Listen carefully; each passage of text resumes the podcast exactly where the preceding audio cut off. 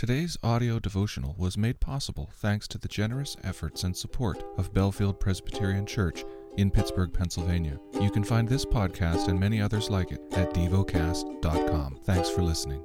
The lesson is from the book of 1 Kings. Chapter 3 Solomon made a marriage alliance with Pharaoh, king of Egypt. He took Pharaoh's daughter and brought her into the city of David until he had finished building his own house, and the house of the Lord, and the wall around Jerusalem. The people were sacrificing at the high places, however, because no house had yet been built for the name of the Lord. Solomon loved the Lord, walking in the statutes of David his father. Only he sacrificed and made offerings at the high places, and the king went to Gibeon to sacrifice there, for that was the great high place. Solomon used to offer a thousand burnt offerings on that altar. At Gibeon, the Lord appeared to Solomon in a dream by night, and God said, Ask what I shall give you.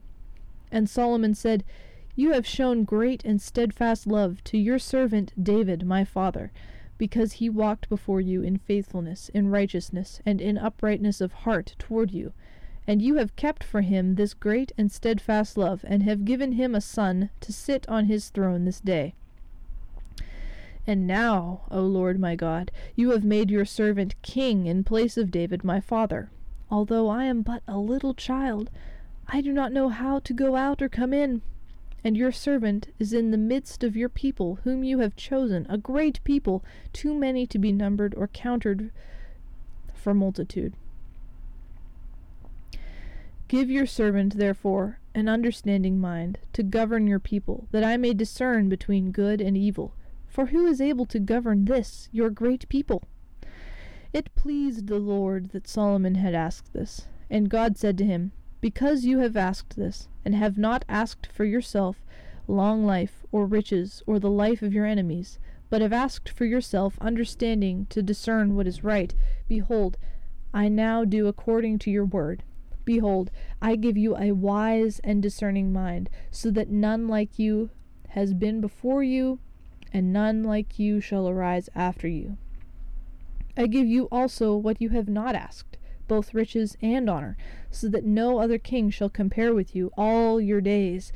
And if you will walk in my ways, keeping my statutes and my commandments, as your father David walked, then I will lengthen your days. And Solomon awoke, and behold, it was a dream. Then he came to Jerusalem, and stood before the ark of the covenant of the Lord, and offered up burnt offerings and peace offerings, and made a feast for all his servants. Then two prostitutes came to the king and stood before him. The one woman said, O oh, my lord, this woman and I live in the same house, and I gave birth to a child while she was in the house. Then, on the third day after I gave birth, this woman also gave birth, and we were alone. There was no one else with us in the house. Only we two were in the house. And this woman's son died in the night because she lay on him.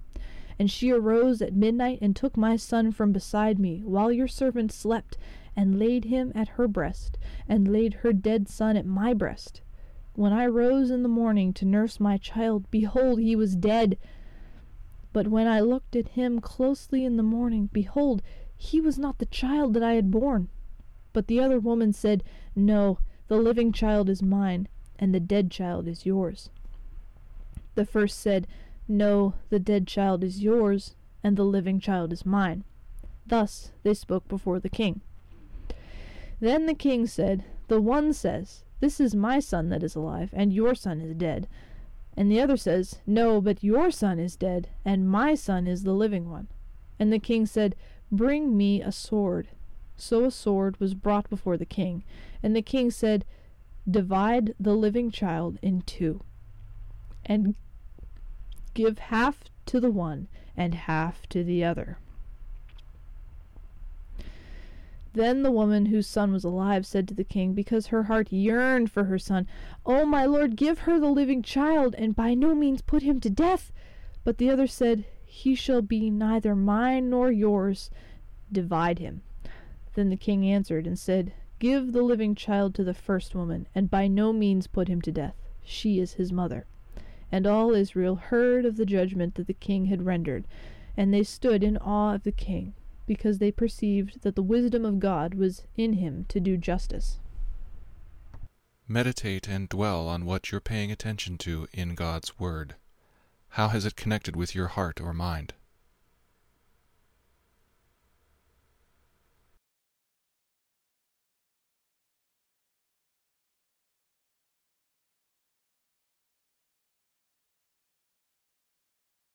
Pray to God freely about what has moved you today.